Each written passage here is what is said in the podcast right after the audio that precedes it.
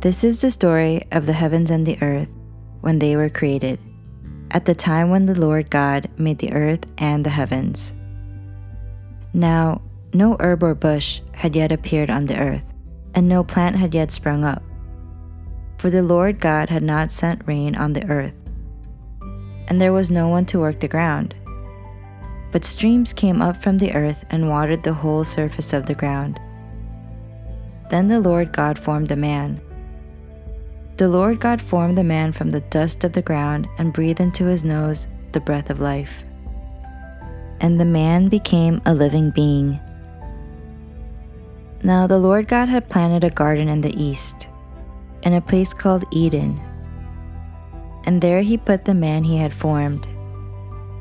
The Lord God made all kinds of trees grow out from the ground, trees that were very pleasing to the eye and good for food. In the middle of the garden were two trees the tree of life and the tree of knowledge of good and evil. A river watering the garden flowed from Eden.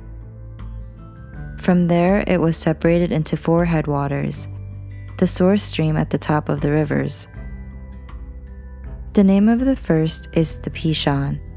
It winds through the entire land of Havilah, where there was gold.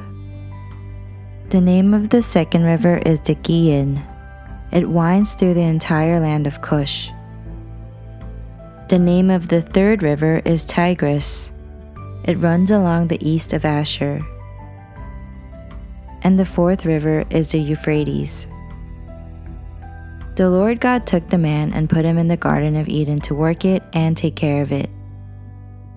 And the Lord God commanded the man, You are free to eat from any tree in the garden, but you must not eat from the tree of the knowledge of good and evil, for when you eat from it, you will certainly die. Then the Lord God said, It is not good for man to be alone. I will make a helper suitable for him. Now, the Lord God had formed out of the ground all the wild animals and all the birds in the sky. He brought them to the man to see what he would name them. And whatever the man called each living creature, that was its name. So the man gave names to all the livestock, the birds in the sky, and all the wild animals. But for Adam, no suitable helper was found. The Lord God caused the man to fall into a deep sleep. And when he was sleeping, he took one of the man's ribs and then closed up the place with flesh. Then the Lord God made a woman from the rib he had taken out of the man and he brought her to the man. The man said, This is now bone of my bone and flesh of my flesh. She shall be called woman, for she was taken out of man. This is why a man leaves his father and mother and is united to his wife, and they become one flesh.